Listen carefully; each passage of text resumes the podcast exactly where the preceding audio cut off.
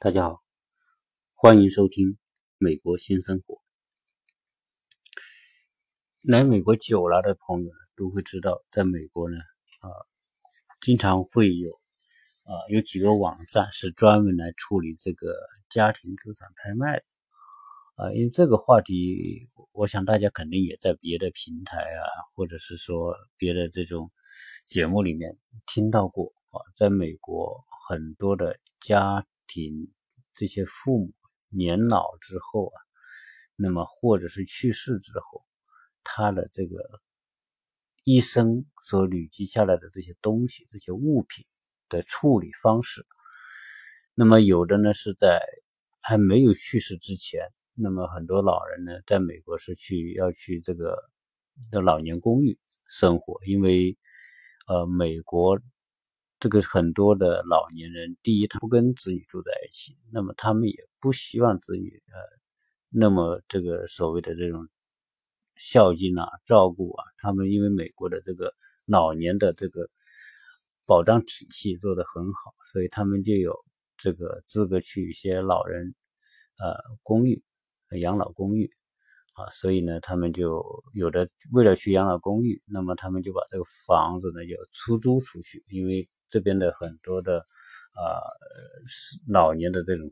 呃费用啊，生活生活，他有时候呢条件好的，他也要出一部分费用，呃，所以呢，他们就会把他们的这些资产做一些拍卖。我们在这边呢，也是因为啊、呃、看到这种各种介绍，说这种家庭资产拍卖，当然有这家庭资产拍卖有很多种呢、啊，对吧？其中包括有有可能有人是为了搬家。那么他拍卖一些东西，有的呢是离婚，他拍卖一些东西，因为离婚之后呢，他就要财产分割，财产分割你也不好说，哦，我分间你你分这些东西，他分那些东西，对吧？他就干脆全部卖了，卖了之后变成钱之后，大家一分一半。所以呢，在美国呢，资产拍卖是一个非常成熟的一个模式来做处理，呃。我们也经常参与，因为这个过程很有意思啊。因为在这边呢，平时你可能对这种东西从外表你没办法了解，但是通过参加一些这个美国式的家庭资产拍卖呢，第一，你有机会啊去进入那些家庭，在这个家庭里面详细的去去去了解，同时看他们整个过程。基本上我们看大部分是老年人的。呃，那么这些老年人到最后，他他和这些他的曾经使用过或者拥有过这些资产是一种什么关系？实际上等于说人物品和人之间到底是种什么关系？我们到底曾经是这些东西，名义上属于你这些东西，是实际上跟你的关系啊？到那个时候，那一刻你会发现，人真的不曾拥有什么东西。那么最近呢，在网上呢有一篇文章啊，在这里呢我也想啊借这个话题，因为这个文章呢是一个中国老人写的，那么他写到他没有子女，没有时间照顾他，那么他要安排他自己的老年生活，去哪里呢？他就选择去老人院。当他选择去养老院的时候呢，他就会出出现一系列的问题。对于他的，对于中国老人来说，啊，去养老院，啊，并不是每个老人都会去养老院。那么，而且甚至说去养老院，往往被中国人认为说是儿女不孝顺，不愿赡养，所以还老人没办法要去。所以在这种观念之下呢，实际上中国都没有一个成熟的体系来处理老年人。他老了之后，或者他在去世之后的那些资产和物品，而美国呢，因为它有成熟的这种我们说的呃遗产税的问题，就是财产的继承，它有很这这已经很有非常完善的这种法律体系，因为所有的物品如果成为遗产继承的话，它就牵涉到交税。那么一般家庭是不愿意的，你跟儿女如果说我要从父母那里呃继承这些东西，包括那些物品，那按照法律它要折算成价格，当你要拿到这些物品的时候呢，你就必须交交税，这也是遗产的一部分。你的物品、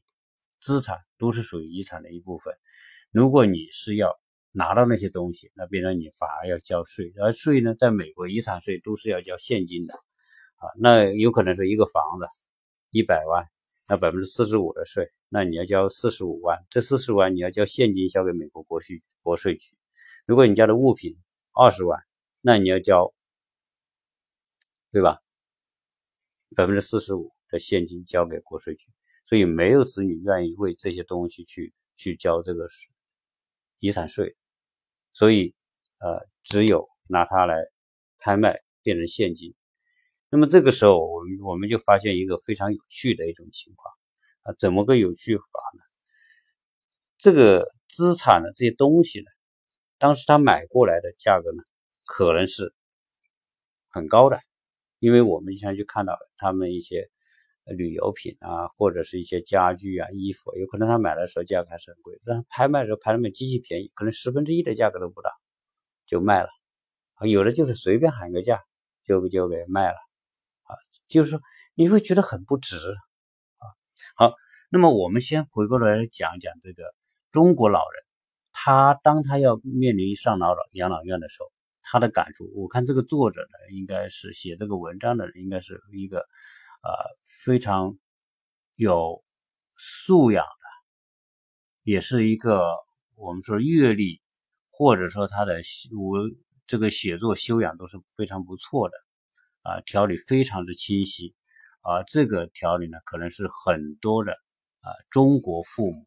啊有可能都将面临的问题啊。那么这个文章呢，我就先这样，我就把这篇文章先比较快的读一下啊，读完之后我们再来对照美国的父母，以及我们去参加这些家庭资产拍卖之过程当中的那种深刻的感受啊，我们再来做分享。这个标题写的是说，当我要上养老院的时候，我要去养老院了，非不得已，我是不会去养老院的。但是当生活开始不能够再完全自理，而儿女又工作忙碌，还要照顾孙子，无暇顾及你的时候，这似乎成为我唯一的出路。我要准备搬家了，搬到养老院去。养老院条件不错，干净的单人房，配有简单实用的电器，各种娱乐设施齐全，饭菜还算可口，服务也很周到，环环境很优美，就是价格不菲。我的退休金肯定无法支撑，但是我有自己的住房，将它卖掉有几百万，钱就不是问题了。我养养老花不了，不久的将来剩下的就作为遗产留给儿子。儿子很理解，说你的财产应该您享用，不要考虑我们，剩下的就是我要考虑去做养老院的准备了啊，剩下的就是我要考虑做去养老院的准备。俗话说，破家值破家值万贯，指的是东西多，过日子针头线脑什么也少不了，箱子柜子抽屉都是满装满了各种日用品，四季的衣服，四季的床上用品堆积如山。我曾对红木感兴趣，桌子、椅子、柜子，全套的红木家具，我喜欢收藏，邮票集了一大堆，紫砂壶也收了百十来把，还有许多珍贵的小物件，什么翠、和田玉、核桃、黄金、白银等小把式、挂件，还有两条小黄鱼，特别是书，整个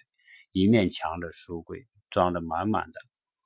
好酒，什么茅台、五粮液、洋酒也存了几十瓶，还有全套的家用电器，做饭的各种器具，锅碗瓢盆、柴米柴米油盐，各种调料，再把厨房也塞得满满的。还有积攒了几十本相册，看着满满的一屋子东西，我发愁了。养老院只有一间房子，一个柜子，一张桌子，一张床，一个沙发，一个冰箱，一个洗衣机，一台电视机，一个电磁炉，一个微波炉，根本没有存放我这些平生积攒的财富的地方。这一瞬间，我忽然觉得我这些所谓财富都是多余的，它并不属于我，我只不过是看一看，玩一玩，用一用，它实际上只属于这个世界。轮番降临的生命都只是看客，故宫是谁的，皇帝认为是朕的，但是今天它是人民的，是社会的。我忽然明白为什么比尔盖茨要把自己身后的财产全部捐献，为什么马未都宣布要把他的博物馆全部藏品全部捐献，那是因为他们明白这一切原本就不是他们的，他们不过是看一看，玩一玩，用一用，生不带来，死不带去，倒不如沽名钓誉，落个积善积善行得什么明智，这多么明智！我的这一屋子东西真想捐献，但是拿不出手，要处理现在成了个难题，子孙能接受的寥寥无几。我能想象，当儿孙面对我这些苦心苦心积累的宝贝时，会是怎样的情景？衣服被褥全部扔掉，几十本我觉得珍贵的照相相片会全部消费烧毁，书被当成废品卖掉，收藏的藏品不感兴趣会处理掉，红木家具不实用会贱卖掉，正如红楼的结尾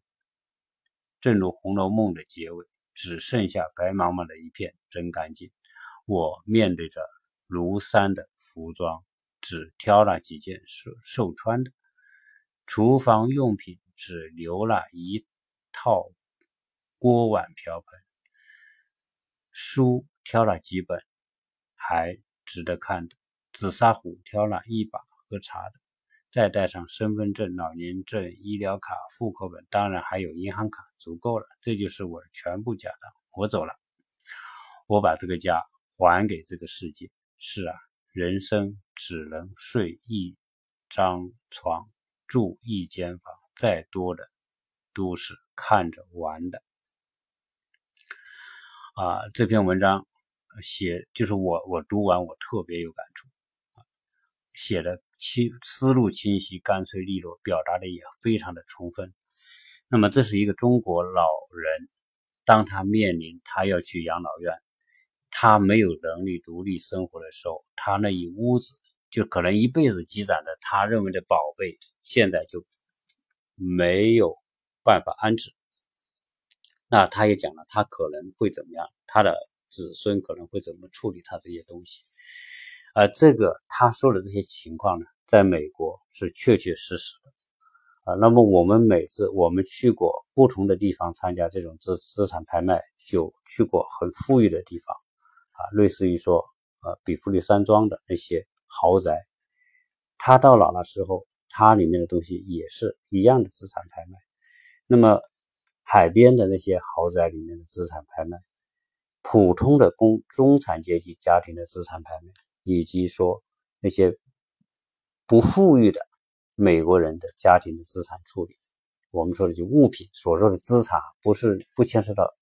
怎么他的银行存款啊、股票那些资产，就是实物资产。我们说的这个家庭里面的用品、用具的，包括收藏品、艺术品这些资产。那么美国人呢，啊、呃，这么多年来已经形成了一套模式。那么我们每次去看，我们就非常的感慨，感慨什么呢？感慨说，啊、呃，人这个老人，你看我们，我们今天还去了一个地方，那么也是一个资产拍卖。那么这个老人呢，可能去了一些地方旅游，收藏了很多他喜欢的东西，可能有些小陶艺，特别铃铛，他喜欢铃铛，他就收了。我看他铃铛收了好几十个啊，去德国的、日本的这种小铃铛啊，他都收藏啊，有些也很精美，他也收藏很多娃娃，那、啊、收藏很多这个我们说的黑胶照片、呃唱唱片，就是说他这个家庭看着他不是很富裕，但是呢他有这种兴趣作为他个人的爱好，个人的乐趣去收藏。但是当他离开这个房子，不管他是因为去世离开，还是因为他去到老人公寓，总之这些东西他就没有办法支配了，因为他不住在这个房间。那么资产拍卖就是第一天可能标一个价二十块，第二天呢就打七五折，就是十五块，那么第三天就是五折，就是十块啊，甚至你你要是买的多也可以跟他谈价，看这个主主持这个资产拍卖的人他是什么性格。有的呢就比较随便一点的说啊，你跟他谈价他就差不多他就答应了，你可能说啊、呃、你可能四折他可能也卖给你了啊。所以我们每次去看到就是说这些东西曾经这个家庭是井井有条的，特别是美国的白人家庭，他的收拾都非常的有非常的整洁，非常干净，而且很有规律。呃，食食品的书一般都放在厨房，那么他的书柜在哪里，那么他的摆收藏品在哪里，他的这个放书这个呃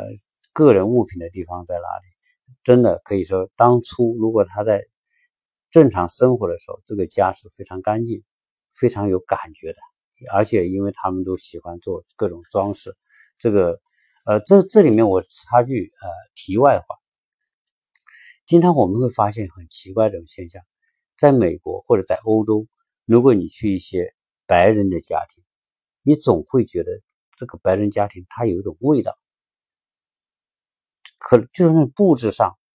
那种讲究上、那种品味上，你就会觉得这个家庭还是这个主人是很有品味的那种。而他们的那种东西为什么会做到这样？为什么他们收藏的东西不管是值钱与不值钱，那么他们的摆设、家具、装饰品、画啊，那么壁炉等等，这一切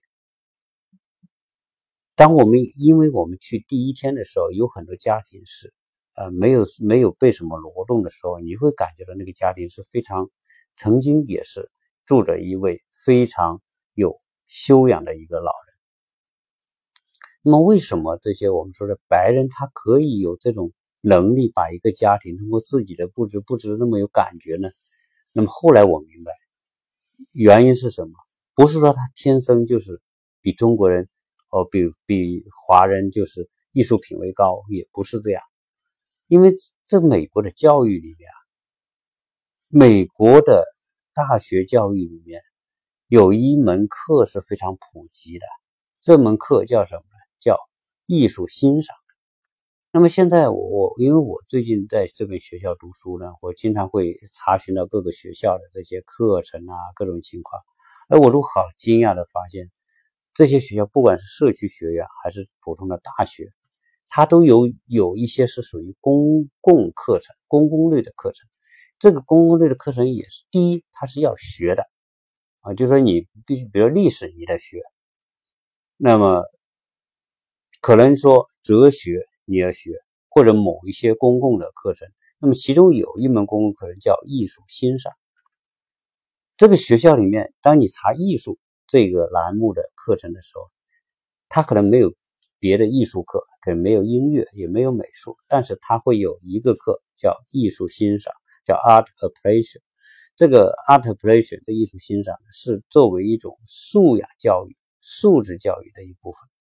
那么因为有学这个课，这些课里面他会学得到艺术欣赏，里面学得到音乐的欣赏，对美术作品的欣赏，那么这些东西对他们是有影响的啊。这个我想可能也是说为什么这些白人受过比较好教育的白人老人，他曾经年轻的时候就受过这些教育，那么他们能够将自己的家庭布置得那么有感觉，这个和他们的教育的背景是有关联的。不是说这些人每个人都是艺术家，但是他们懂得欣赏，因为他们懂得欣赏，所以他们当布置自己的家的时候呢，就他们会用自己的那种学到的东西、自己的感受、自己的欣赏的这种要求来布置这个家庭。所以普遍来说，白人的家庭，受过比较有比较好教育背景的这种家庭，这些老人他们的家庭都挺有味道的。如果我们国内来的朋友未来来到美国，你可以去去参与这种家庭，去欣赏，你会发现这种情况。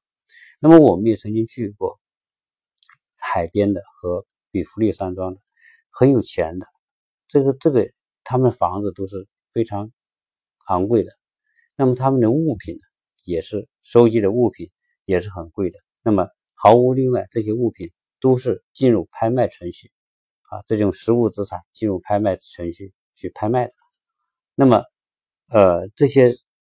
按照正常的，可能当时他们自己收藏进来也是很贵的，但是最后也是非常廉价的就给它卖了。那么这个当我们去参与这个这种拍卖的时候，每次我们在里面走的时候，我们就非常的感慨。当然我们感慨是什么？感慨就是说这个物品和这个人是完全是一体的，他花了好多心思收藏这些东西，但是当他要结束他的在这个房子里的生活的时候，这些东西被那些拍在这些拍卖的人看来，那就是必须以比非常的价低的价格来处理的一种廉价的物品。不管当初你买来是一万美金还是多少，有可能到现在可能就是卖个几百美金，就百分之几的价格有可能就卖了。当然有些特别有收藏价值的，有可能还是可能标价很高，但是大部分的日常物品啊，去出去各个地方旅游的，你买的各种书，书基本上就是一块一美元一本，甚至一美元两本，就是就是就是很便宜。你可能去你懂的话，你也可能挑到一些有很老的书，因为有些书可能都是几十年，可能上百年的历史都有，有些书可能就是以前传下来的。只是说我看最近拍卖的当中呢，呃，可能对书感兴趣的人不多，但对那些物品感兴趣的人多。就是说这些物品呢，就是非常廉价的就这么处理了。那么那我们会觉得啊，人的一生真的也只不过如此。不管你曾经说你多么珍贵的某种东西，到了这一个在别人在别人的眼里啊，它就是另外一种看法，另外一种对待。那么而且呢，你可以随便翻，随便在里面去看那些东西啊。所以当我们我因为我们以前第一感觉就是，哎呀，这个人生真的就是说啊、呃，他的物品被这么处理，真的感觉到很不值啊啊！为什么说这就对这个这些东西对这个人曾经都是宝贝，他可能从世界各地，有人从从地球的某个地方把它买回来的，花了不少钱，但是在此刻拍卖的时候，可能就是像地摊货一样啊，就被别人翻来翻去啊，基本上翻完之后整个房子也变成一片狼藉。那这种人走茶凉的感觉，这个是这个主人没有了，这个房子的其他的因为失去它的主人，它的它的价值就完全不被正常的看待。那么我们感慨就是，这太不值。这个人生，这个人啊，真的是啊，不曾你你这些东西真的叫生不带来，死不带去。但是后来我们又去想，即便是这样，为什么这些人还会那么用心去收藏呢？实际上，当他走的，当他收藏的东西的时候，可能有些人也会想到，当他要离开这个房子的时候，他不再是这个房子的主人的时候，他的这些东西会被别人以这种方式贱卖掉。我想他可能也知道，但为什么他还要这么做呢？那么我们会觉得，我们的理解是这样，就是说人生啊，真的是一个过程，它不是某我们以常人认为的某种目标追逐目标，事实上它都不是目标。你说我买了这件东西就是我的，实际上这真的是就像刚才那个老太太说的，这些东西根本就不是你的，你只是暂时的拥有。暂时的属于你，暂时的在你身边，暂时的你可以摆布它，但是最终它的生命比你强长，你是没有办法支配它的。所以每个人和这些物品之间，它就是一个短暂的相处的过程。但是呢，为什么花这个钱到底值不值呢？这就是一个个人内心世界的感受。因为我喜欢这个东西，虽然我知道未来我我死后这些东西会会被别人贱卖掉，但是呢，因为我喜欢，我欣赏，我我花这个钱实际上是去购买我和这个物品之间的一种对应欣赏关系。因为我虽然我是短暂的拥有它，但是因为拥有它会得到某一种快乐，他欣赏它会得到某一种快乐，他心里拥有的那种感觉会让他觉得我可以值得花这个钱。所以实际上所谓的拥有，就是为了获得某一种内心的感觉，这是很多人花钱的真正的原因。那么所以一个商品的价值，从某个角度来说，它不一定是完全的使用价值，它有可能就是一种欣赏价值，甚至是满足人们的内心的某一种需求，审美需求，精神需求。特别是我们看到的很多的收藏品，这个家庭的很多收藏品，它都不是有什么太多的实用功能的价值，它就是一种欣赏价值。而且他那花的钱还挺高的，他为什么愿意花钱？就是因为在这个欣赏的过程当中，那种感觉我拥有的过程当中，得到一种内心世界的满足和回报。所以人拥有，人就是这么一种我们说的这种内心世界啊。所以如果我们这样去理解，我们也不会觉得遗憾，我们也不为这个老人曾经花那么多钱去去获得这些东西，现在被这样处理，好像是一种很浪费、很遗憾的事情。事实上也不遗憾，因为是因为这些物品来到这个主人身边，这个主人他内心得到的满足，已经实现了他支付这个东西的价值。这就是说，呃，当我们去看美国家庭资产拍卖的时候的两个两两个角度啊，当当我们从从这个老人这个房屋的拥有者的角度来看这些物品的时候，就是我们经常说的话，我们不要在乎是否拥有，而是在乎说他曾经陪伴过我，他就实现了他的价值。当然，如果我们不从这个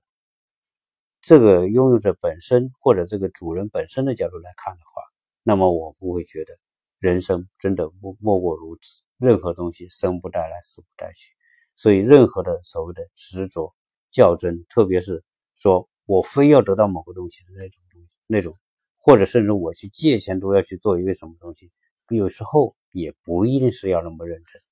啊，不要不一定要那么执着。所以看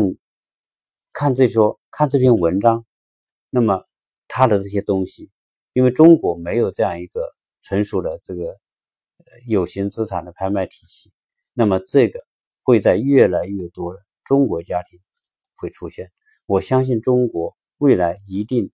引入这套机制，如果是说中国的遗产税真的是开征的话，因为遗产不光是金融资产，包括实物资产，那么都要算的话，如果中国像美国今天这样的话，那么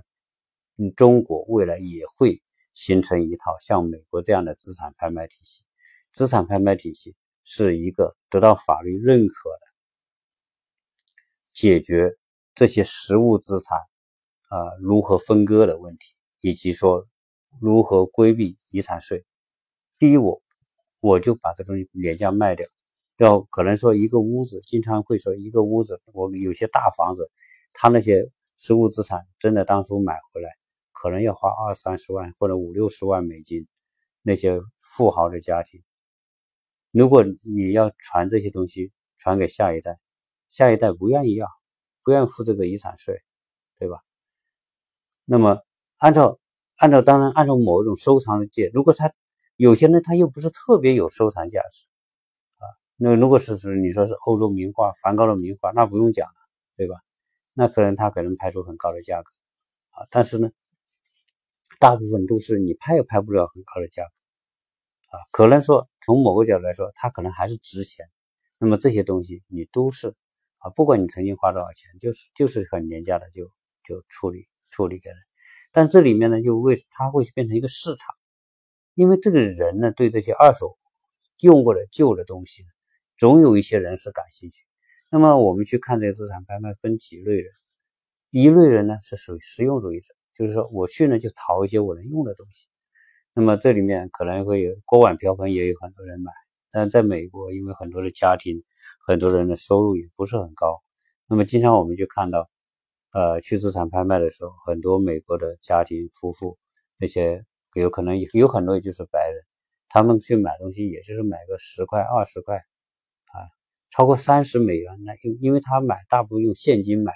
这种资产拍卖现大部分是用现金买，当然你也可以刷卡，啊，他也交税，反正这个在美国就是你买什么东西都是要交税。那我看很多的就是拿个五美元、十美元去买点这些。实用的物品，自己也觉得还不错的，有实用的就花个几美元，就就是你买过超过五十美元的都不多啊，大部分就是买个十几二十美元去挑一挑，也玩一玩，就是这是种文化，而且他们也不忌讳，比如啊这些，甚至有人还买别人的衣服、鞋子，他觉得穿着合适，他有买啊。但中国人我看一般不会去买，中国人就是去。看淘一些有没有一些价值比较好高一点的东西，有便宜一点的东西。但是老美这实用主义，锅锅碗瓢盆、花盆、杯子什么的，嗯，餐具都有买的啊。所以，那基本上呢，就是说，呃，老美啊自己去买，你要超过一百美元现金去买的都很少啊。当然，当然可能是有些区域呢是什么？有些区域它就是属于我们说的普通中产阶级。啊，这些家庭也不是特别有钱，但这东西拍也拍卖不不不了多少钱，可能他花个二十美元、三十美元也可以买一大堆东西。有时候我们去呢，是是找一些我们喜欢的东西，比如说，呃，他们从德国去旅游买回来的某种那种装饰品铃铛，哎，他专门收集这个铃铛，那我们觉得有些铃铛还是挺漂亮的，做的很精致、很美，他卖，他标价五美元一个。到最后一天呢，就 二点五 美元，一般都是这样，因为它这个呃资产拍卖这个套路是大家都知道的。那第三天就是五半价五折，那就两两 二点五 美元一个。那你买十个就二十五美元，你买二十个那就五十美元。那我看呢，超过五十美元的就少，所以我们到第三天去的时候，哎，这些东西都还在，都都没有卖掉，就是因为什么？你你全部要买这些东西，你要要七八十美元，一百一两百美元。那普通的美国家庭拿一两百美元现金，他才不他才不干这个事儿，所以我们去的时候还还能够找这些东西来挑点我们喜欢的东西弄一弄买一买，好，那么所以这个这是美国的社会文化当中一个非常有趣的一种一种一种现象一种事情。那么资产拍卖的处理啊，事实上来说啊，很多去买的人也很多就是老人。有可能七十多岁、六十多、七十多岁，有的也是年龄很大，他也去买，买一些他喜欢的小东西。事实上，也可能他再过几年之后，有可能他也去，呃，老人公寓的时候，他的买的这些东西也是进入这样一个过程。但是他大家并就是在美国人的观念中，这些是一种正常的东西。我我喜欢，我还去买它，但是也许过几年之后该该被拍卖掉，还是这样拍卖掉。哎，我喜欢就好。所以从这点来说，我们认为说美国人的这种心理是相对比较成熟的啊，他他的整个这个做事的这种风格和方式，我们还是很欣赏的，因为他遵从内心的世界，我喜欢我去买，我也去做啊。那么到时候该拍卖拍卖掉，只只要曾经我喜欢他，他给我带来快乐就可以了啊。所以这就是说，呃，这些。美国的资产拍卖，那么它很成熟，那么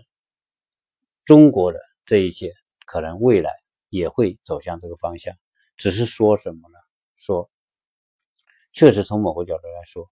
呃，人一生累积的东西，在我们中国人现在要改变一个观念，这些东西终究有一天要离你而去，是你离他而去，那么不是他离你而去，是因为你先离开这些东西才处理啊，这些都是属于人生。因为我们中国人啊，改革开放才这三四十年，现在的第一代的那些富豪，现在都可能就是六十多岁，年龄大一点的六十多岁啊，五六十岁的居多啊，真正的七八十岁是那种那种还还没到改革开放这个年龄呢。所以呢，啊，真正意义上来说，中国还没有进入这样一个高峰期。你去想一想，这些老人的这些东西，中国是没有遗产税，可能说也不用你，你就是儿女搬走也没税，政府说要征你的税，在美国有可能要征税，但是问题是，这些东西都是属于上某一个上一个世纪的东西，几十年前的东西。从审美上，从功能上，和新的年轻的一代他的需求又不一样，同时他又不是真正的古董，又不具备真正的这种收藏价值，这个时候你就是满屋子的东西，他们也不会真正的用得着，不会真正的喜欢。真的有每个人有自己的风格，可能他家里空间就这么大，特别中国人啊、呃，我看到中国人的房子普遍不如美国人大，美国人的房子，你那些老人住的房子可能普遍都是呃，我们说两三百平方，三四百平方，两三百平方，三四百平方，它可以放很多东西进来，所以你经常看到好多套沙发，多少个椅子，多多多少的这种用品，多少的装饰品，一大堆，一个房子里面它空间大。那这些东西，这些儿女他自己家有自己家的喜好，他有自己家的东西，你这东西搬进去也不协调，也不合他的意，所以为什么我看到那么好的东西，那儿女就是乐意那样拍卖掉呢？他本来就应该用这种方式处理。那么中国你去想想，老年人这些东西，中国的房子都小啊，可能大部分都是属于那种楼房，可能一百几十平方的居多，你说我再从老人家里搬这些东西来放哪里，他也没地方放，除非是那种很多套房子的，大部分人只有一套房子的自己住的房子，他也放不下，所以最后那东西也是要处理掉的啊，只是说啊，从这个借鉴这些美国人的这种方式来说，可能中国迟早要进引进这样一套体系来做这个，当然这个也是一种机会。你比如说做资产拍卖，虽然没有遗产税，你这儿女也愿意来让这些资产拍卖掉，可能当然这个是卖不了多少钱，最起码来说，现在在一些城市里面，你处理这些东西，你都你放都不放，你放到哪里去，是吧？垃圾站你也不能再这么放，这么重一堆也也放不了，所以都要有一个流程。当然这个这个资产拍卖它还是有一种循环利用，所以从某个角度来说，它对资源来说还是一种节约的一种模式啊，所以从这篇文章呃也谈到我们在美国所看到这种资产拍卖的体会啊、呃，应该说这一些是非常典型的作为啊、呃、美国走在前面的一个成熟的体系，那么未来啊、呃、中国一定是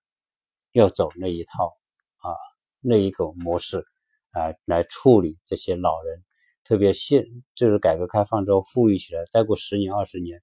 很多当初第一代的创业者，成功的创业者，很有钱的人，可能有很多的资产，有很多的这种实物资产，一定也要走向这个啊拍卖的程序来处理这些资产啊，这是我们可以看得到的。那么这一期聊到这里，谢谢大家收听。